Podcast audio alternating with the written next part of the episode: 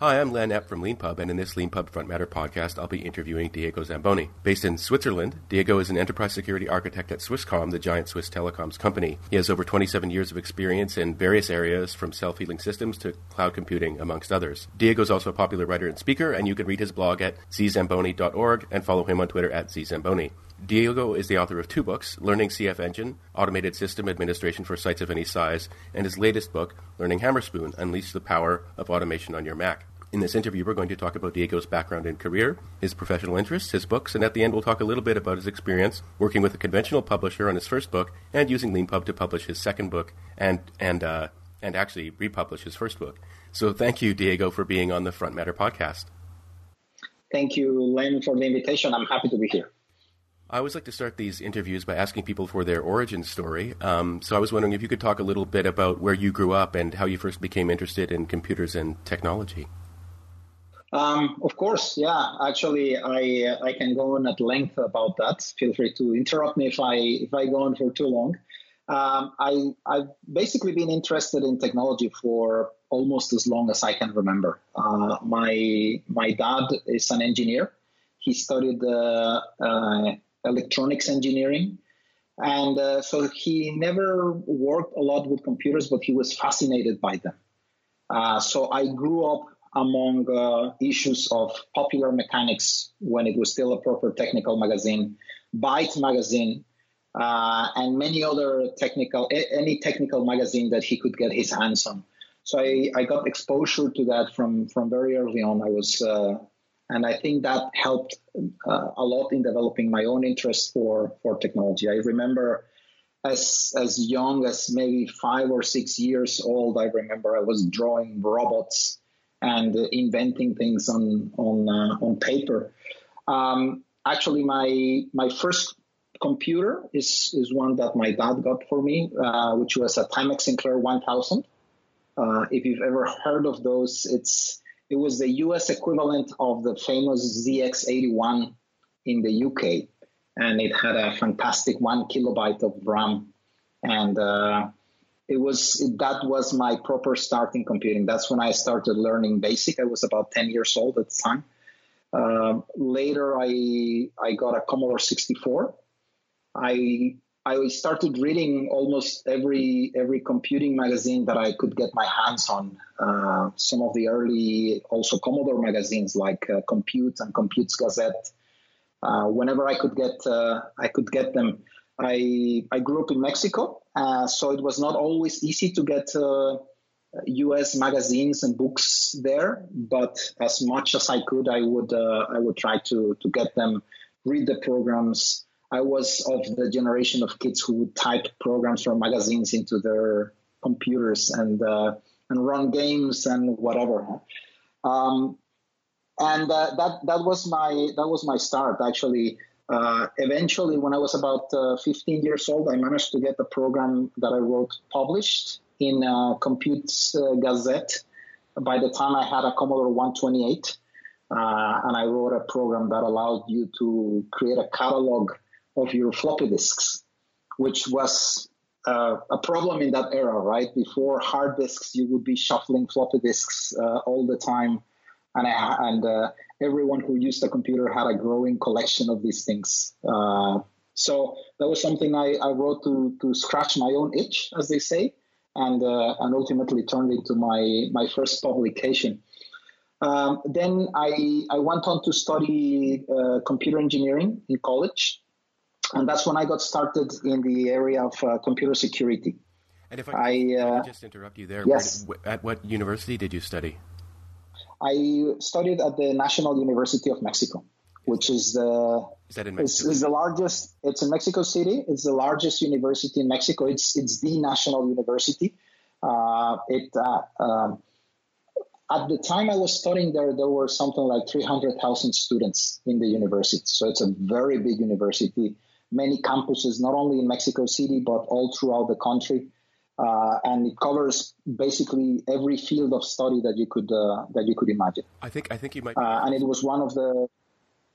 I think you might be the first person I've interviewed who uh, can give us an account of what it's like to study at university in Mexico. Uh, it's you know, of course, it's different in different countries. Uh, is it I mean, so like I think many people listening will have a sort of more more or less a kind of American model in mind where you study for four years and you take a variety of classes and you have a major. Is that is that how it worked for you?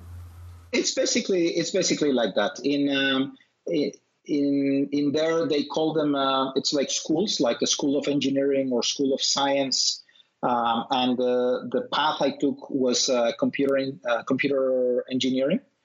So that's when I I, I, took a bunch of, of course, general classes like the, the, the, common set of classes that you have to take in college, but also more specialized uh, classes, not only in computing, but also in electronics, in uh, digital design, computer architecture, data center management, all sorts of, of miscellaneous various things that, uh, that try to provide you with a, with a fairly complete picture. It's actually a very good university. Um, and one of the one of the things is that it it has a lot of infrastructure. So actually, uh, it was do- while I was studying in college that I started working at the the main uh, the computer center of the university uh, bought a Cray supercomputer, uh, which was back when Cray computer was still in existence and was making these huge, super expensive machines with a lot of processing power, at least by the standards of the time. Huh? Uh, so they bought a, a Cray supercomputer, and I I was able to get uh, a job in the supercomputer center, first as an intern and then as, a, as an employee. And that's when I started uh, uh, working as a Unix system administrator. I started learning Unix. And later, I started getting interested in computer security because someone had to take care of these things. There, were, there had been a couple of uh, security incidents, and I, I found it very interesting. And that's when I started uh, learning about that and that actually turned into my my career, right? Uh, computer security. I went on from there to to study a, a, PhD in the U.S. at Purdue University, where I did my PhD in computer science, and my my field of uh, specialization was uh, computer security and intrusion detection, which was the topic of my PhD dissertation. Um, and uh, I mean, by then I was long hooked into into computing. Huh? Uh, I I worked uh, then for a few years at uh, IBM at the IBM Research Lab in uh, in Zurich in Switzerland. Then and if I could just pause back, you pause you yes. there in your story. Um, uh, so what was it like? Uh, I mean, I guess I've got two questions. You've moved around a lot, um, and yes, what was what was it like moving from Mexico to the United States when you, uh, I, I, imagine, moved to Indiana? I moved to Indiana. Yes, it was. Uh, it, it was an experience. Yeah, as uh, you know, as my my PhD advisor sent me an email that I still have uh, before when I had already been accepted at the university. Uh, but before I started, he sent me an email that said, um, when you go back home, which you eventually will, it will be with a much wider perspective of, of the world. And this is both a loss and a gain. And this is this is something that I have found very true, right? As as you said, I have moved a lot around in my life. Every place is different. Every place gives you a lot of richness. You learn a lot of things, but you also lose some things. I I, I notice that uh, basically I, I don't consider myself a an, a citizen of anywhere in particular because I have lived in so many different parts of the world. Um, my, my, actually my moving started very young. I because I was actually born in Argentina, uh, but I grew up in Mexico, uh, and even within Mexico, my family moved around a lot due to uh, job and school and other things. So as as long as I can remember, I've I've moved around a lot. So for me, going to the US was not such a drastic change. The, of course, the many cultural aspects and, and other things were different.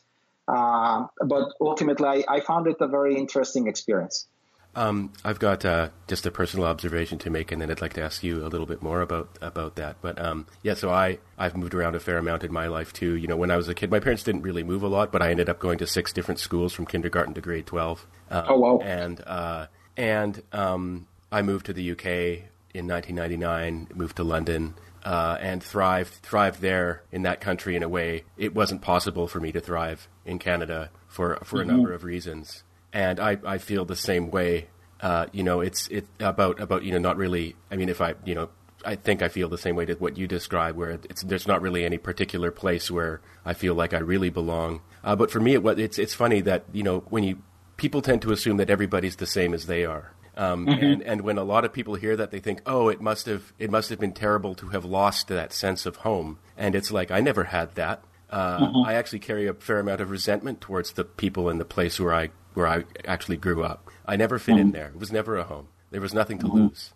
Uh, and that that the, the, the idea of feeling at home in a certain place is just something that I've never had uh, and don't miss and and don't, in a, in a sense don't even it, it just seems kind of strange to me. Uh, right. You know that that uh, and and you know just sort of culturally speaking, I come from a Mennonite background, and Mennonites are people who don't have any particular connection to a place culturally. So the whole right. the, the, whole idea of having a particular place that's your home, yeah, I get it. Wasn't there for, for me to lose, and, and you know it's it's funny actually how many people there are like that, and when you when you move around, you tend to you tend to meet them.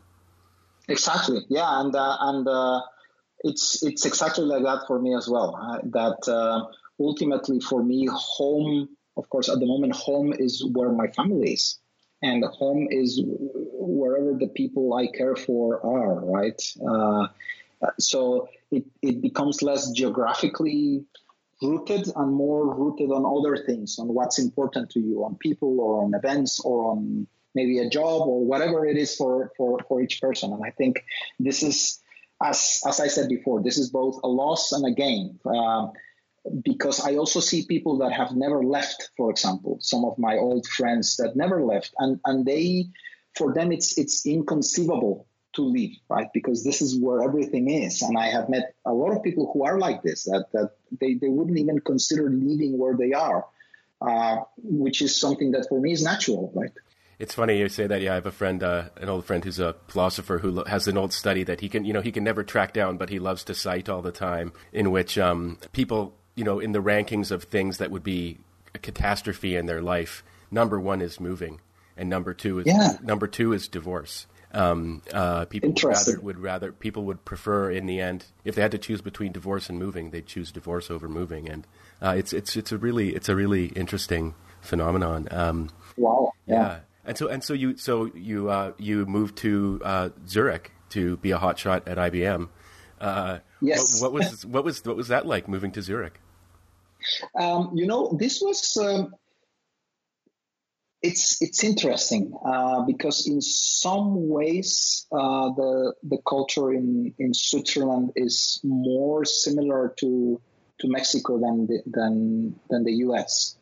Um, for example, in the sense of uh, family, uh, I, I find that uh, people here tend to be very close to their family, which is the same in, in, in Mexico and it's not so much in the U.S. It depends, of course. This I, this is a very broad generalization, right? But I mean, there are certain little things that I that I find very familiar. On the other hand, uh, of course, Switzerland is a is a great country. It's it's very safe. It's very clean. Everything works. All of the all, all of the stereotypes that you have heard are are true, right? Um, yeah, but I, my, I've actually I can't help myself. My joke about the Swiss is that they're Germans without the sense of humor. yes. Yeah, maybe that actually that's that's one of the things, right? I mean, it's it can be it can be a bit uh, disconcerting for someone coming from a, from more from a warmer culture, right? Uh, the the Swiss are are always uh, polite, they're always kind, they're always proper, but it's it's very hard to get really close in a personal sense to to to the people and this is just a, an aspect of their culture, right? Um, and this this can be disconcerting for someone moving in. But ultimately, uh, you know, uh, we we lived here for a few years. Then we decided to go back to Mexico, and we ended up coming back to Switzerland. Uh, so it's uh, it's really a nice place, and uh, and that's why we're back.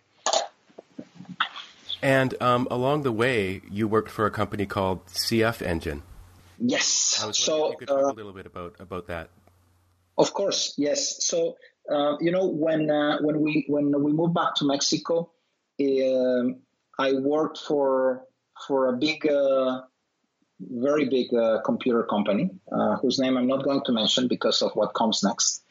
And uh, I was working as a consultant. And uh, one of the things that struck me as as very, very odd was that a lot of things were still being done by hand, right? That even in very large projects, someone would be there sitting the whole night configuring machines and, uh, and, and doing these things over and over and over again by hand. And I have always been very interested in automation uh, from from very early on. Uh, so I knew about this program called CF Engine, uh, which is basically a configuration management tool. Uh, it's the it's the granddaddy, if uh, to to say it somehow, of tools like Puppet and Ansible and Chef and other configuration management tools that are that are very well known now. But CF Engine came out 20 years before any of those. So I started learning about it, and I I realized that a new version had just come out, version three, uh, which was very different from the previous versions. It used a different uh, language for configuration, and there was very little uh, information about it. So I started teaching myself the tool, how to use it, and I thought this was a good opportunity to to fulfill a long time dream of mine, which was to write a book. Um, so I started putting together a, a proposal for a book, and uh, I shopped it around for a little bit, and eventually O'Reilly accepted it. And if, as you know, if you grew up in the '90s as a technical person, the the mecca of technical books uh, was and continues to be in many in many ways O'Reilly. Um, I, I, grew up technically professionally with uh, with O'Reilly books, uh, as did many other people. So for me, getting the book accepted was uh, was a very big deal. Uh, by then, I'm I'm coming back to your question. I'm not I'm not uh, diverting from it. Um, by then, I, I was participating in the CF Engine community in the mailing lists and things like this. So I sent an email to Mark Burgess, who is the main author of, of CF Engine, to tell him, hey, by the way, I thought you should know that I'm I got this book proposal accepted by O'Reilly, so the book will come out in, in some time. And in return, he offered me a job at the company. Uh, so it turns out that CF Engine started as, a, as an open source project, which it continues to be, but then uh, he he founded a company to, to sell uh, a commercial uh, version and professional services around CF Engine. Um, and then they they offered me a position also as a, as a consultant. And I wasn't completely happy at my at my current job at the time, so I thought this is a great opportunity. Huh? Uh, so I, I, came on board. I worked at CF Engine for for a few years, got the book published, uh, which was uh, it, it, was a win-win for both sides, right? I mean, I, I got a lot of uh, support for for writing the book uh, by working there, and also the company got a lot of of publicity and, and promotion from having an O'Reilly book published about the product. Um, so that was that was a very a very a very good experience, a very pleasant experience. It was a very very good team of people, um, and uh, and yeah, that was uh, that was my experience with CF Engine, which uh, then a few a few years after uh, O'Reilly has been shifting some of its priorities. Now they focus a lot more on, on video content and tutorials and conferences, uh, and not so much in books. They they have become much stricter uh, in in the books that they publish because it, it I guess it's a it's it's a lot of investment. Um, so they decided that they didn't want to publish my book anymore. It's a it's a pretty niche market book, so it wasn't a, a top seller, I guess. Uh, but they were they were very kind about it, and they agreed to revert the rights of the book back to me, uh, which is when I started uh, publishing it as a, as a self published book, which eventually brought me to Leanpub. Yeah, I've got I've got some questions that I'd like to ask you about that specifically. Getting getting your rights back is actually a kind of hot topic in uh, in the self publishing world. Um, but yes. before before we move on to that, there are a couple of other things I wanted to talk to you about. One of which is, um, uh, you know, I was it was really interesting reading for me to read up about CF Engine and the way it was it was open source um, mm-hmm. and it was meant to provide people with a way to automate the management of numerous computing systems and servers at the same time. And as you were as you were saying about the the big company that that shall not be named, uh, where people were doing things manually, actually a lot of human potential was unleashed with the automation of these networks of computing machines. And so this actually represents a very significant moment in, I guess, the post-industrial era.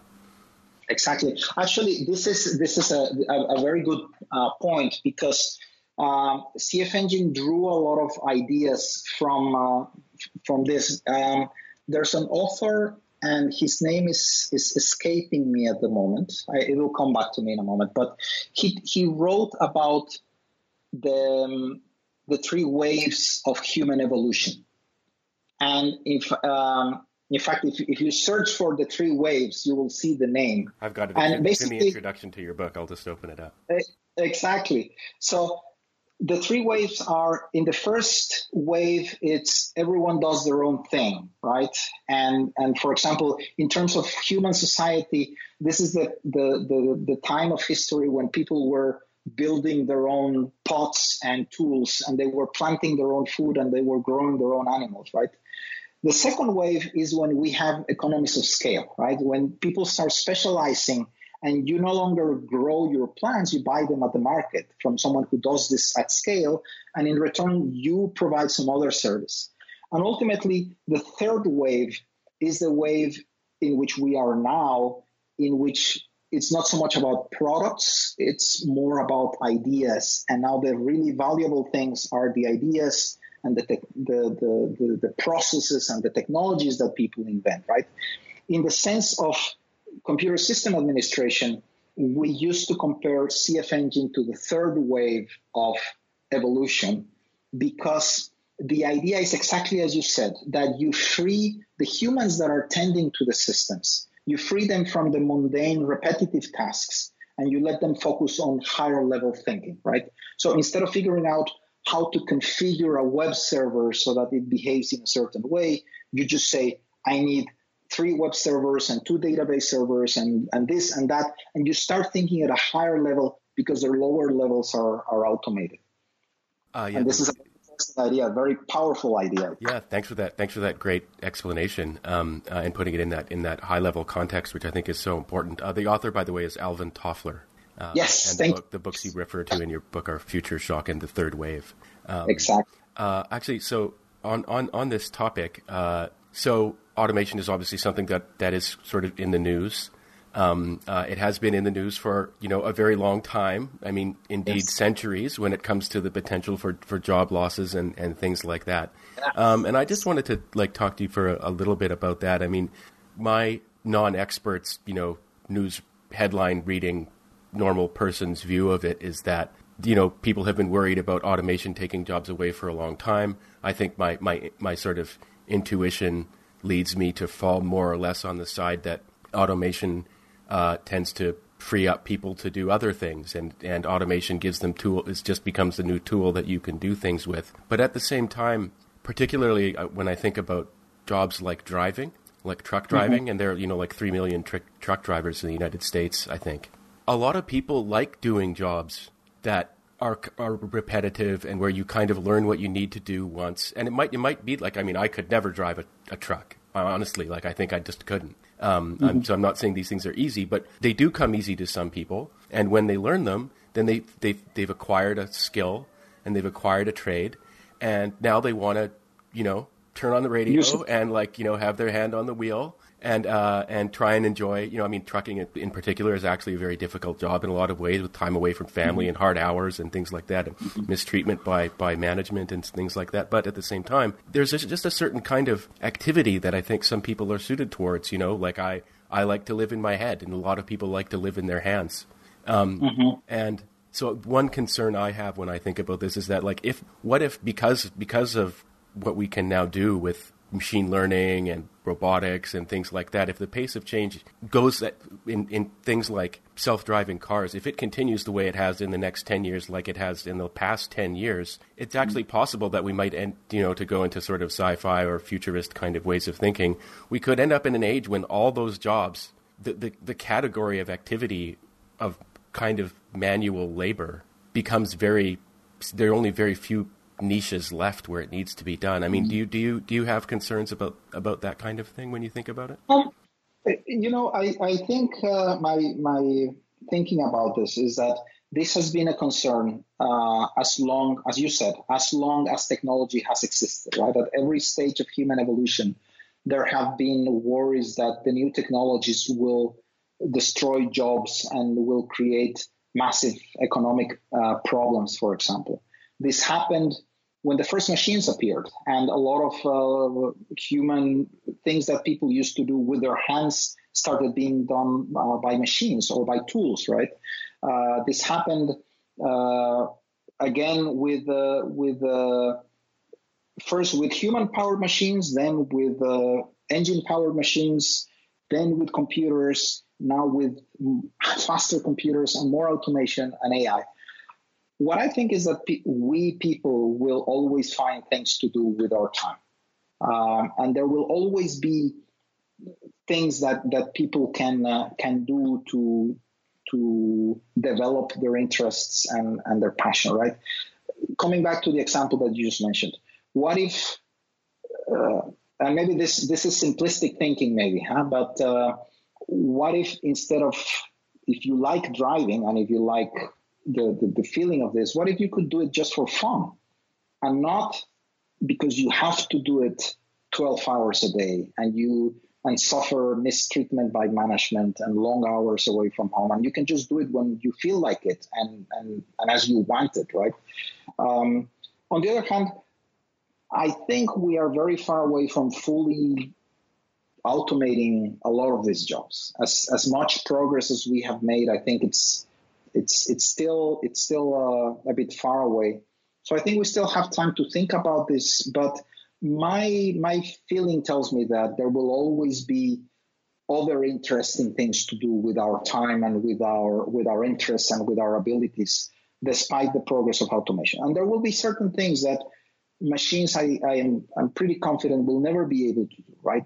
Uh, creative thinking, uh, this these kind of things will will be very hard or impossible uh, ever to to automate.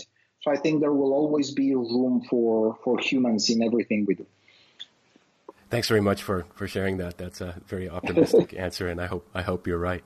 So we've been talking about some big serious things, uh, and uh, not that I want to make light of it, but your book on uh, your latest book on LeanPub is about uh, automating tasks on your Mac to make it more more fun yes. to, to, use your Mac yes. uh, using something called Hammerspoon, which and I really enjoyed getting into it. And and, uh, just to set the stage, um, so uh, using this this uh, I'll call it a tool, Hammerspoon. Mm-hmm, um, you mm-hmm. can you can do things like uh, set it up so if you select some text in say German, then you can um, just you know use a sort of short keyboard shortcut you've set up and have something pop up with a translation in English. Uh, and yes. that's, that's, just one example. Uh, and so before we go on, so can I use hammers? Every I've got sort of various um, habits, and I've never found. I haven't looked very hard. I, I, confess, but that I haven't found a way of automating, which are um, at various times of day or at various times of week. I like to change sort of the background image on my Mac. So I've got a particular mm-hmm, image for the mm-hmm. weekend. I've got one for when I'm working during the day, and then one for when you know I've I've turned off work and now I'm using my computer for other things at night. Can I yes. use Hammerspoon to do to do that? Yes, absolutely. Okay. Yeah. Uh, basically, Hammerspoon um, allows you to automate basic almost everything that you have on your Mac. Um, I, I, should mention it's a Mac specific tool, but it, it has very deep integration.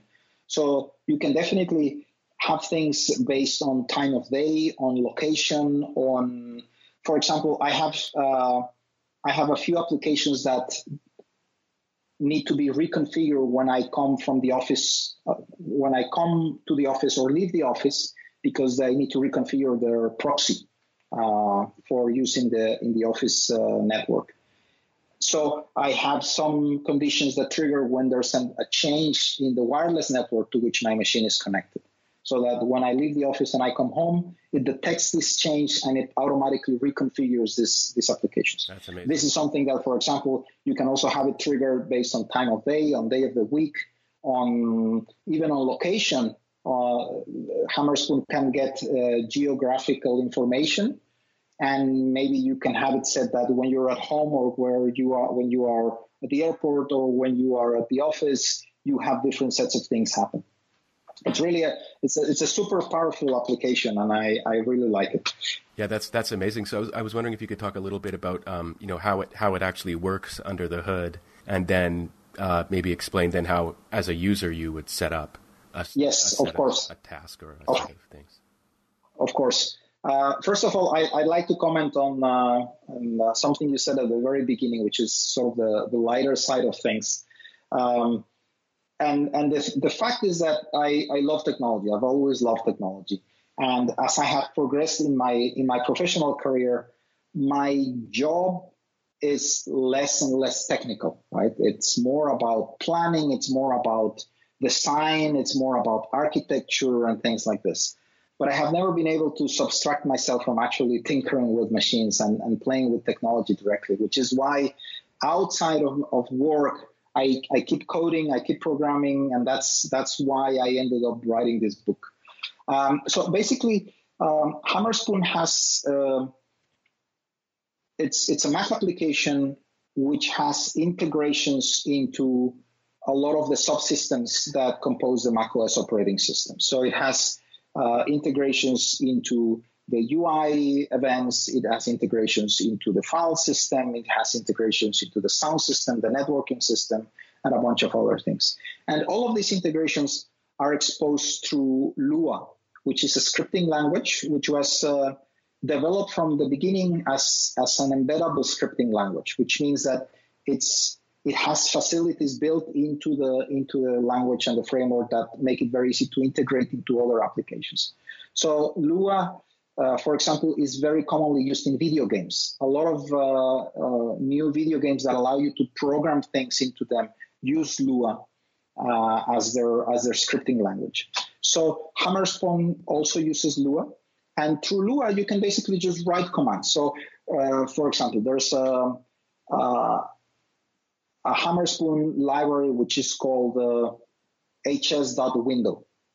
And through this library, you can manipulate the windows on your machine. So you can find which windows are, are on the screen at the moment, which ones belong to different applications, and you can also manipulate them. So you can, for example, change their size, change their position, move them back and forth with respect to one another.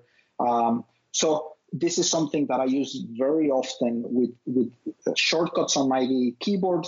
I can make one window take only half of the screen and then the other take the other half of the screen. Or when I'm connected to my external monitor in the office, I can move windows from one from one screen to the other uh, using my keyboard. And all of this uh, is is done basically by writing code. So Hammerspoon is it's an automation tool which is very suited towards programmers because you, you need to do a, a bit, at least a bit of programming uh, to, to set it up the way you want it. Uh, Lua also has, sorry, Hammerspoon also has a, a libraries called spoons, which make it easier to to use it without so much coding. So spoons are are modules that allow you to to basically just load them and use them for different tasks.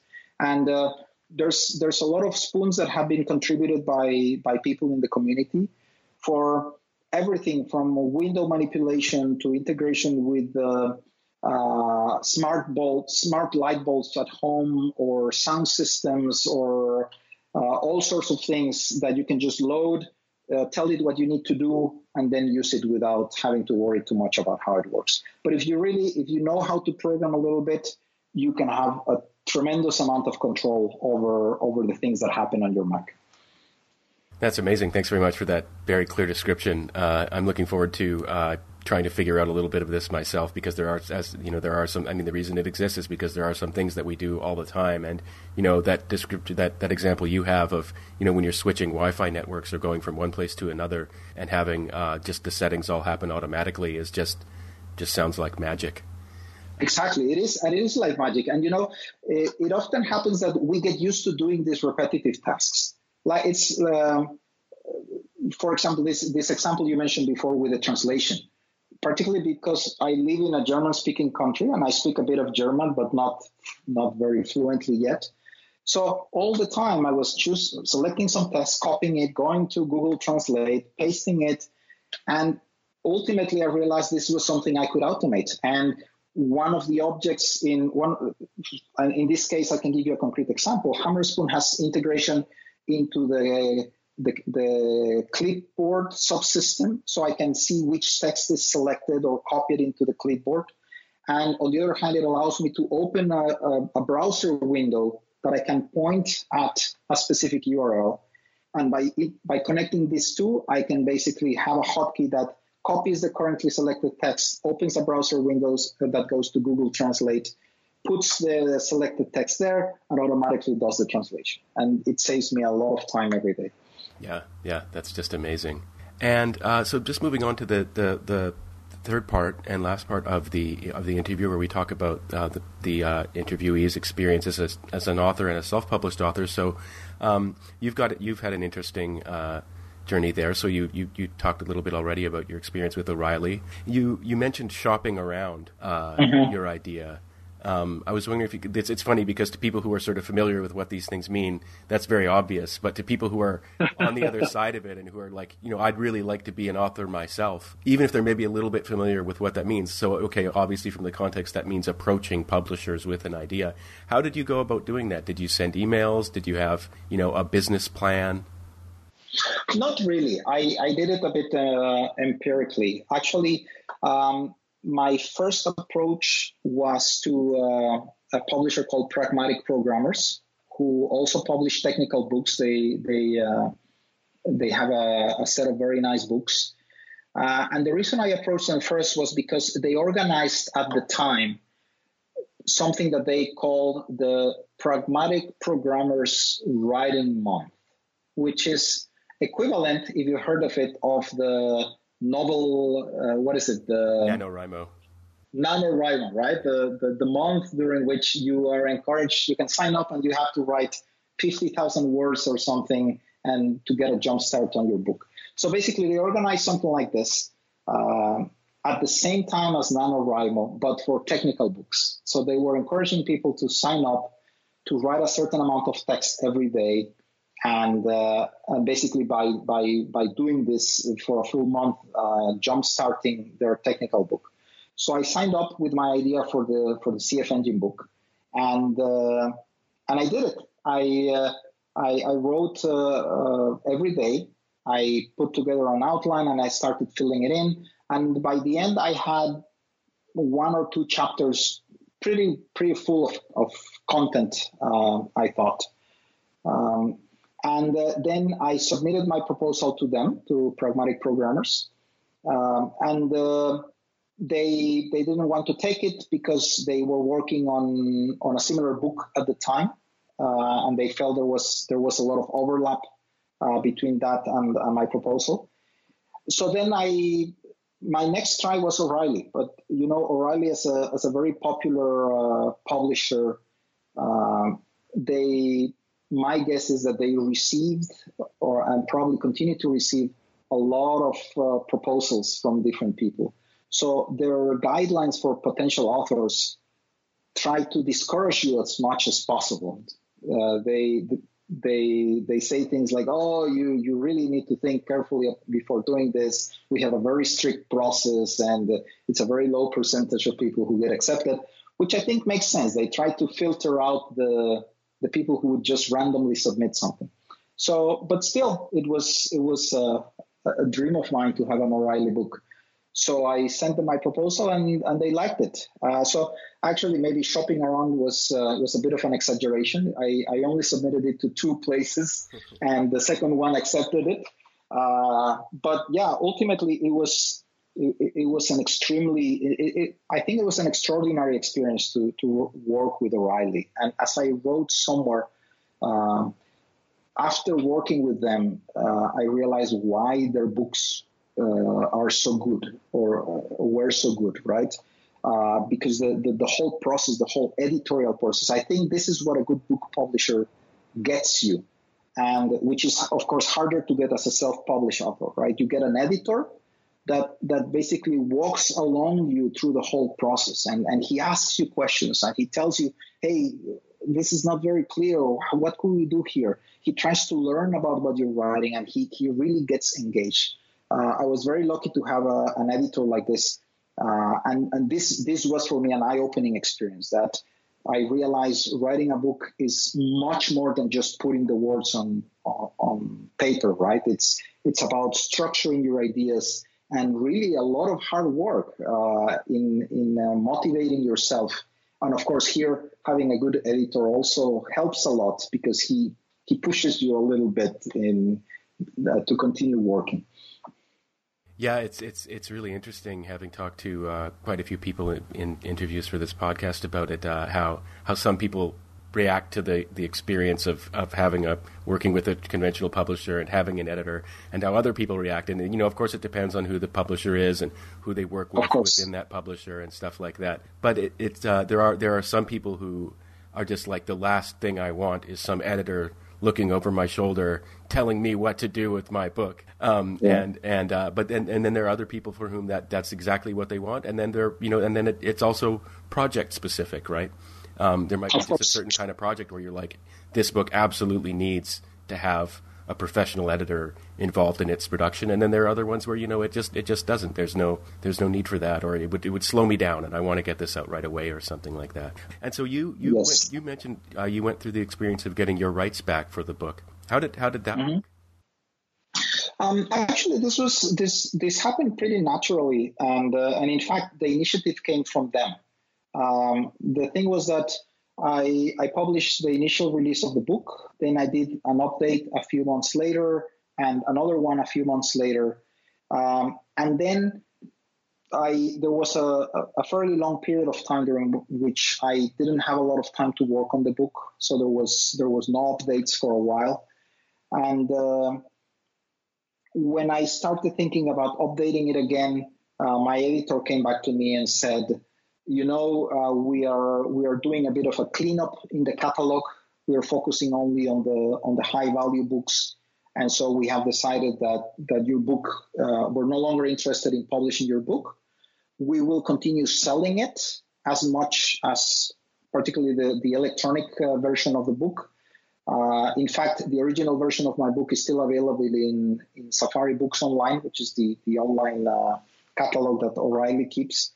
And um, but then he said, but uh, then I asked him, okay, so what what happens now, right? Is is the book dead, or can I can I continue writing it? And says, well, you know, we could publish new release new versions, but we wouldn't be able to do the whole editorial process of do the the review and the typesetting and all of this. You would have to do this on your own.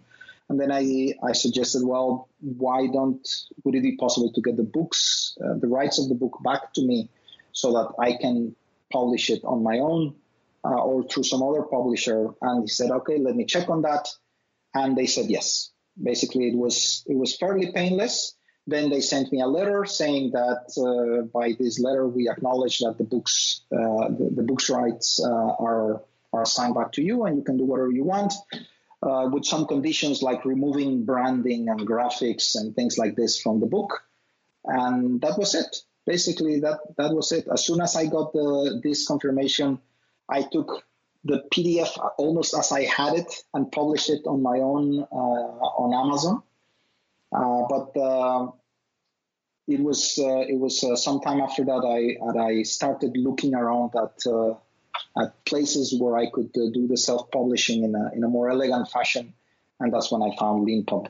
And, uh, and that was it. I've got a question about that. So uh, this is this is very kind of in the weeds, but uh, to people who face this challenge, hearing about someone's experience doing it would probably be extremely helpful. Um, so you had a, a, written manuscript for the book, and then you wanted to publish it on Leanpub, and um, to do that, there, we, we have a bring your own book feature, which is, you know, our mm-hmm. workflow, which is upload your PDF. And that, then that's amazing. Yes. And then you can use all of Leanpub's 80% royalty rate and coupons and, and all that bundling and all that kind of great stuff.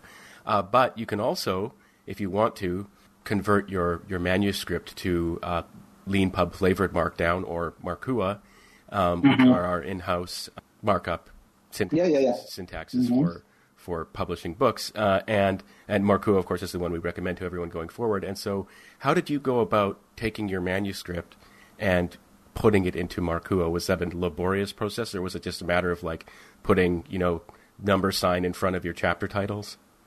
It, it no, it, it was a bit laborious, uh, but I think I was also lucky. So origin the the native format that was used for for uh, my book at O'Reilly was DocBook, which is an XML based format.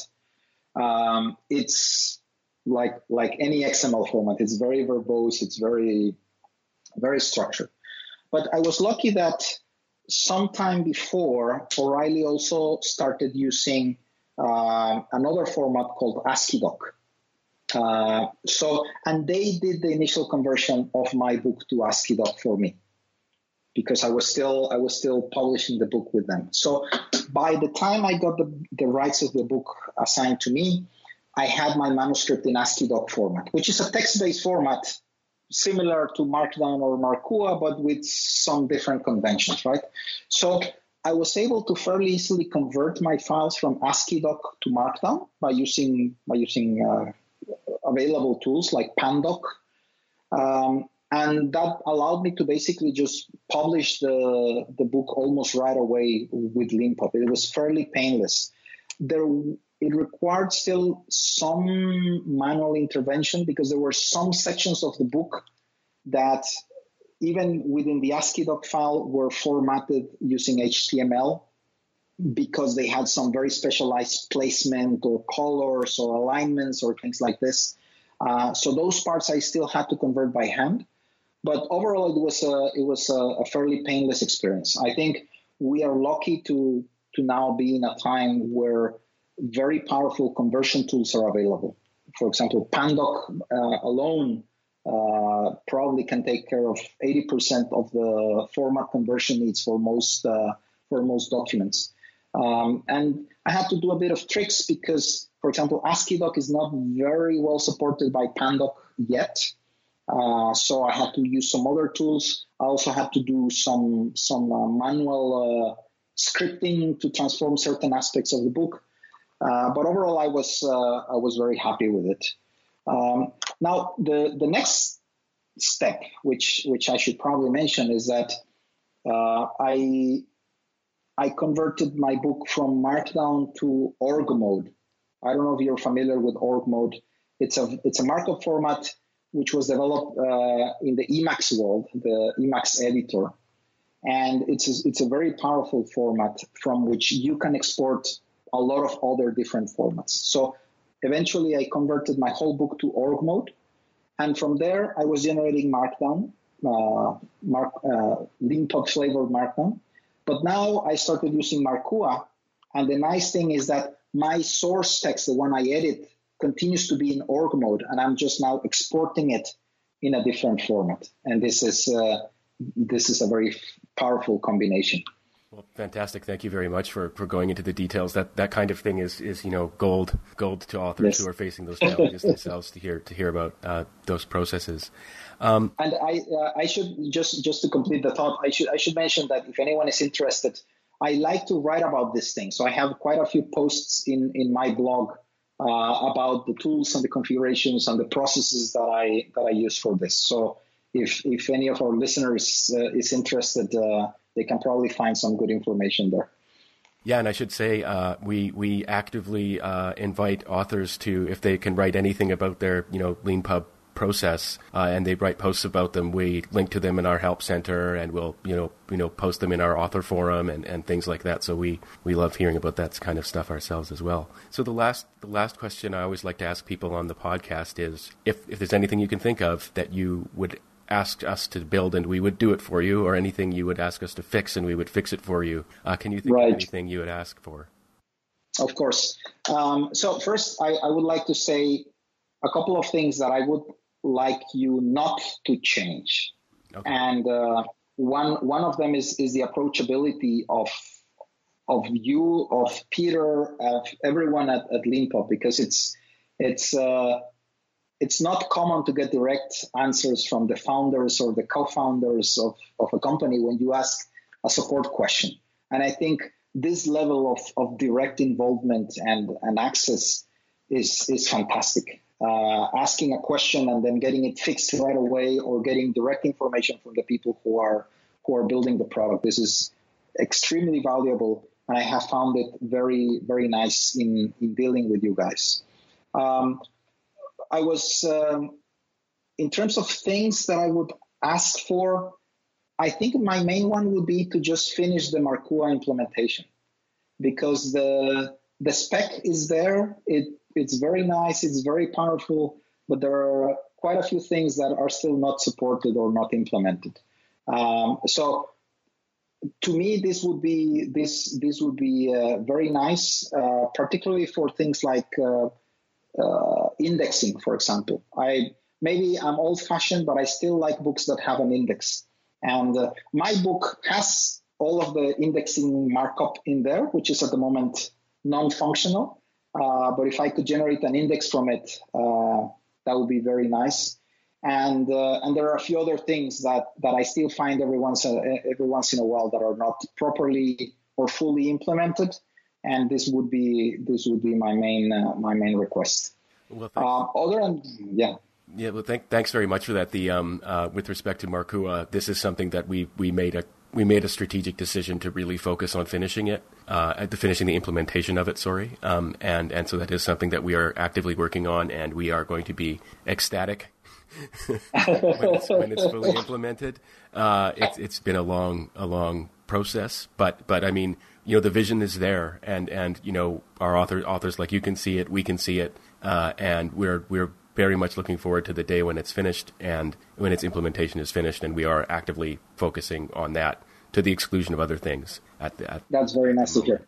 Um, and when it comes to the, the sort of direct touch, thank you very much for, for talking about that as well. Um, it is really important to us to have that direct contact with authors and customers. You know, it does involve a fair amount of, you know, you know, saying the same thing over and over again to some extent, but that's, you know, that's that's part of part of the job. And but what it does mean is I mean the the approach that I take to every interaction I have with an author or, you know, a reader is what what systemic issue does this represent? There's the human factor, which which actually there is a lot you can do about that uh, with nudging and recommendations and, and design and things like mm-hmm. that. But but every, and and in particular as well, I think I mean I, I maybe am a little bit romantic about it, but you know, not all services you interact with are services where you're going to be spending hundreds of hours on a project that might be very important to you, if you know what I mean. Mm-hmm. Uh, and so when mm-hmm. you're working with people who are writing, I mean, you know, and, and you know, writing has a fair amount of marketing about it. LeanPub does in, encourages people to do in progress, prog, in, in progress publishing, which means basically every time you update with a new chapter, it's a little new book launch. And yes. you know, if someone is sitting there and they've they've been like, and they don't people don't necessarily tell us, and we you don't you don't of course you don't have to. Everything should just work. But you know, if you've been putting time and even money into marketing the launch of the next phase of your book, and you hit the publish button and the book generation fails and it's 11 p.m. on Friday, you know, Pacific time.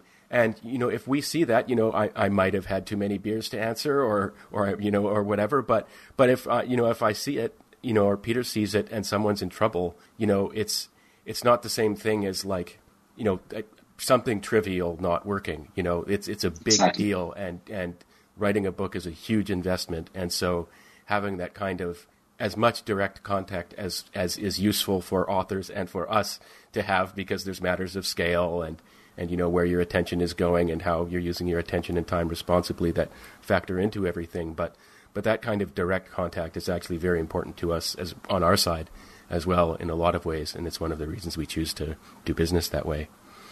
Um, yeah and i can tell you I, th- I can tell you as an author it's it's really valuable. It's it's something that really really makes you, I think, loyal as, as an author to, to have to, to know that people care about your your book. Well, thank you for saying that. We don't we don't yes. hear that all the time. it's it's nice to hear that, that, that what we believe is true. Um, so uh, thank you very much, Diego, for taking the time out of your, your evening in, in, in Switzerland to uh, to talk to talk to me here. Um, and thank you very much for being a Leanpub author thank you, Len. Thank you again for the opportunity. It was uh, it was uh, I really enjoyed talking to you, and uh, I hope we will do this sometime again. Yes, thank you very much. And as always, thanks to all of you for listening to this episode of the Front Matter podcast. If you like what you heard, please rate and review it wherever you found it, especially on iTunes. It really does help. And if you would like to be a LeanPub author, creating either a book or a course, please go to our website at leanpub.com. Thanks.